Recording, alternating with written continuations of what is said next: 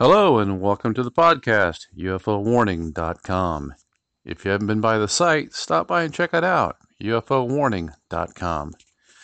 Today I'd like to talk a little bit about a fellow named uh, Dr. David Jacobs and something he calls the change. Now, Dr. Jacobs has been around for a while. I found one of his uh, interviews online and I posted a short excerpt there on the site, UFOwarning.com. And uh, I think in the interview, the one I watched, he said he was about 73, and I believe he's been doing uh, UFO abductee research for at least 30 or 40 years, maybe longer. Really uh, super interesting guy. And uh, he takes a real scientific approach uh, to interviewing abductees, and he tries to really come up with some um, evidence based uh, hypothesis on what's going on here. Um, I did like the fact that he tends not to put a ton of emphasis on recovered memories or memories um, that uh, abductees stitch together during uh, hypnosis. Although he will listen, uh, know, listen to folks, but he has a really open-minded approach, and uh, he has a really uh, clear way of uh, analyzing things. And I watched the interview with him, and I have to tell you, his his thoughts, his theory really on this whole uh, alien abduction thing is a little bit disturbing. Now he points out that first off, uh, from his experience, that this is this is a widespread phenomenon. It's going on all over the, the, the whole world. It's not just happening in the United States, and people are being uh, abducted um, pretty much across countries. He points out that the abductees are also intergenerational. So once um, these aliens or whatever they are begin abducting somebody, uh, they don't let up. They just keep coming back, it seems like, over and over again, as if they're a test subject. And then they abduct their kids and their grandkids. And it turns out this goes on, he says, pretty much at a 100% rate and has been going on uh, possibly for generations. He also uh, just puts it out there that uh, these people who are doing this, these aliens or whatever they are, they aren't our friends. They uh, are using mind control to where when they abduct somebody, uh, most of these people are being abducted completely against their will. And whatever's doing this to them, these alien creatures, whatever they are, they're able to exert uh, telepathically or however they do it, uh, complete mind control over people so that people are forced to participate in these uh, oftentimes really uh, uh painful experiments or probes or whatever they are, uh, whether they want to or not. And they're also forced to, uh, for lack of a better term, a lot of them are forced to participate in reproduction programs. And as creepy as that sounds, according to Dr. Jacobs, he's interviewed lots and lots of these abductees and more and more what he's hearing about. He says it's probably been going on for a long time. He points out that even like in the uh, Betty and Barney Hill case, and then they had another case down in South America that was quite famous.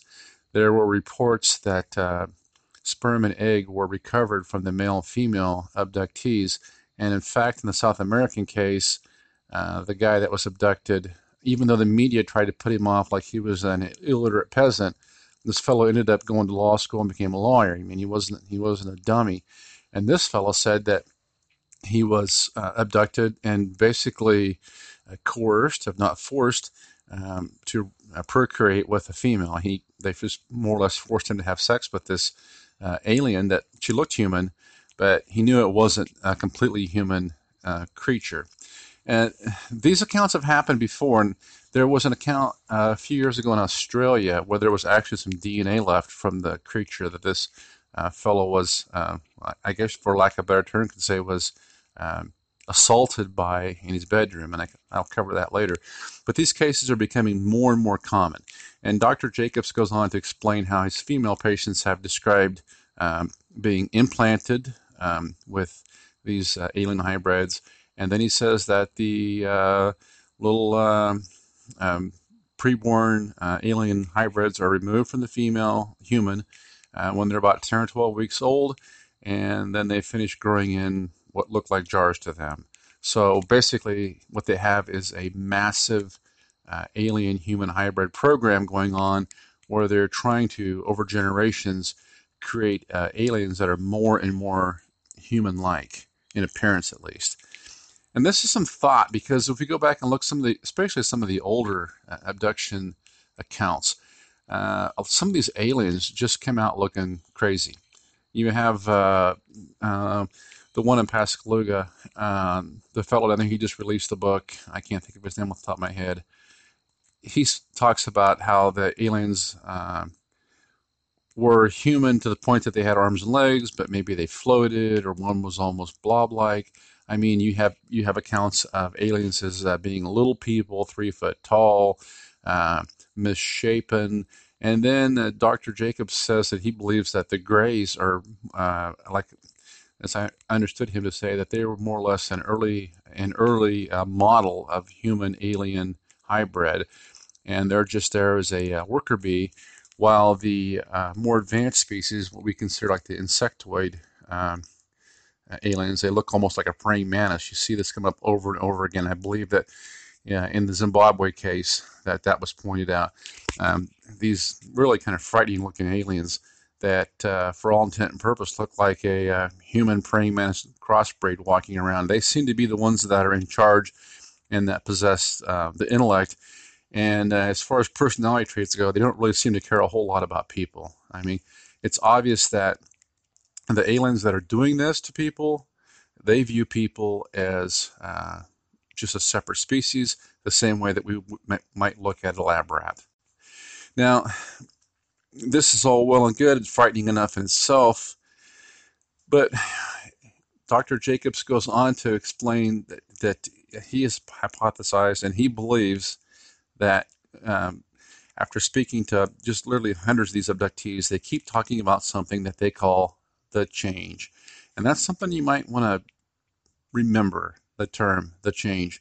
And what's happening is uh, is a commonality through these uh, alien, uh, these alien abduction uh, cases. The abductees are being told by the aliens that there is this uh, massive change that's coming to the planet, and that they need to be ready, and that they're going to help uh, facilitate the change. Now, the the uh, reasoning for this needed change uh, seems like it varies between the fact that they're being told that humans are terrible environmentalists, you know, they have they have to uh, be saved for themselves, and that they're too warlike, and uh, these aliens are coming here to uh, get things straightened out. Well, that is a little bit problematic uh, if you want people running your life that treat you like a lab rat. Well, good for you, but I don't. And Dr. Jacobs, you know, he does a good job of explaining that these people, uh, a lot of them just seem to be brainwashed by the aliens. Some of them are afraid. He says the ones that view the aliens as these uh, space brothers, as Pope calls them, he doesn't really spend any time talking to them because he doesn't come out and say it, but he, it's pretty clear that he believes from the evidence that anybody that thinks that these aliens are altruistic and want to help us is completely misguided and really uh, is not going to be able to help resolve the situation. But he points out that part of the reason that he's concerned about this situation is that he's being told over and over again by abductees, and he said he's had, had he has had ab- abductees that are PhD uh, uh, professors, and he has had abductees that are uh, middle school dropouts. And they have one thing in common. They tell him that the aliens have informed them that uh, when the change comes, that their main focus will be uh, crowd control. That they'll be posted at uh, different various street corners or busy intersections and they'll be told to uh, they'll be there telling people to move along, stay calm, uh, go this way.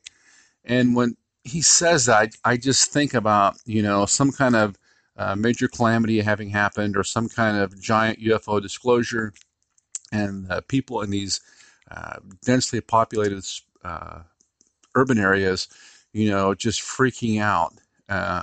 they're on foot, whatever, and they're traveling uh, like something out of a Stephen King The Stand movie. And the aliens have already got these uh, humans uh, planted around, uh, and they can put them to work telepathically to immediately try to calm people uh, so that they can facilitate crowd control and the movement of people. And I feel about as comfortable as that as I would if I was a cow or a pig uh, having my movement facilitated from the livestock truck into the slaughterhouse floor. That's kind of how I feel about that. And Dr. Jacobs seems to be the same way. Uh, he describes this as basically a planet takeover.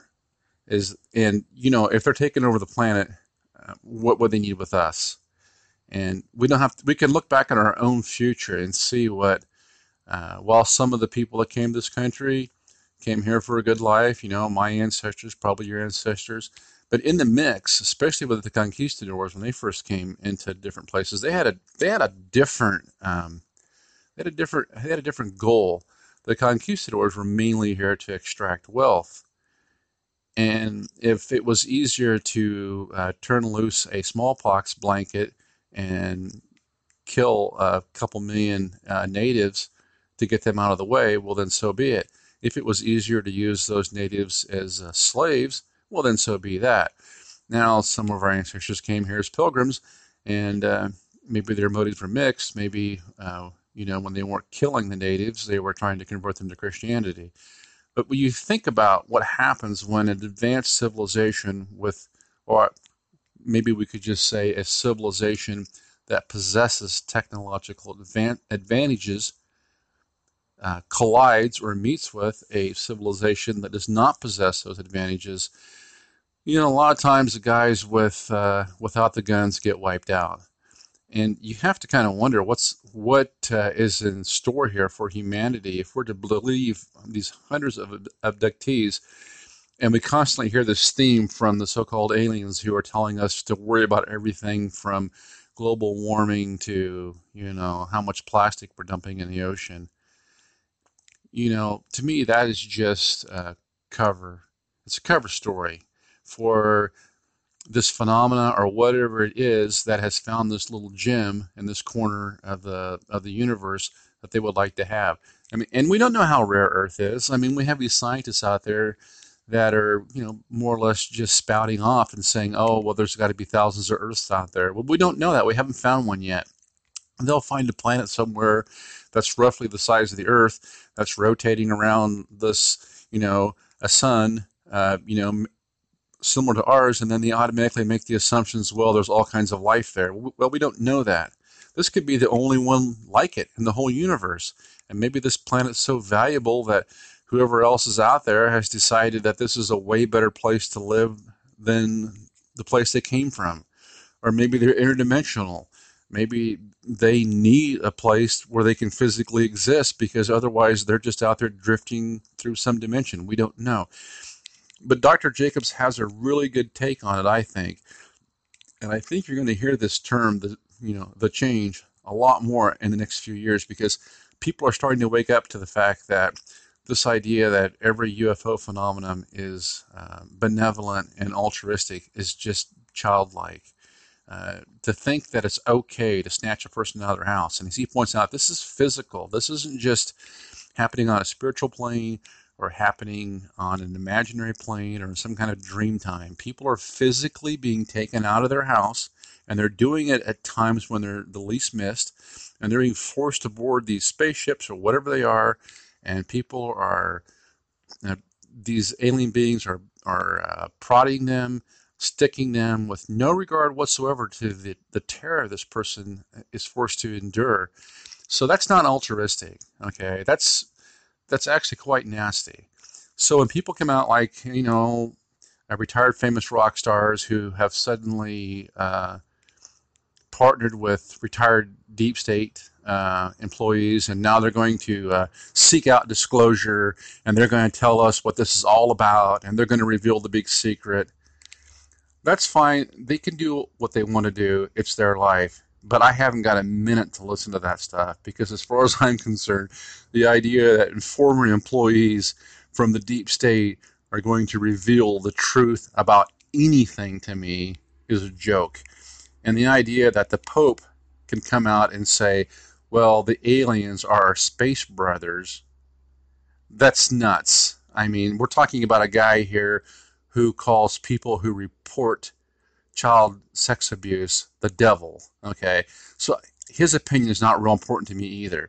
I think it's getting to the point where people uh, need to completely not look to authority figures to decide whether or not they believe the UFO phenomenon is is a benign, altruistic, helpful, or whether it could actually be uh, the space version of the Nazis. We have to be adults about this stuff, and I think when you have a guy like uh, Dr. David Jacobs, who's put decades into investigating the abductee phenomenon and talked to, I don't know, probably hundreds of these people. Um, there's a kind of expert that I'm interested in hearing his opinion because he has analyzed the evidence, he has collected tons of evidence, and then he presents the evidence to you as the reader or the listener and says, Listen, you decide. He's not being judgmental. He's just saying, This is what I see and this is from a common sense approach. This is what makes sense. If you don't agree with it, that's fine. But I like the fact that he's collecting this information, he's putting this information out there, and he's warning people like us about this coming change. So that if it happens, if the unthinkable does happen, then we can make our own decision if we want to follow the uh, the helpful fellow at the corner of the street that's telling us go this way or go that way.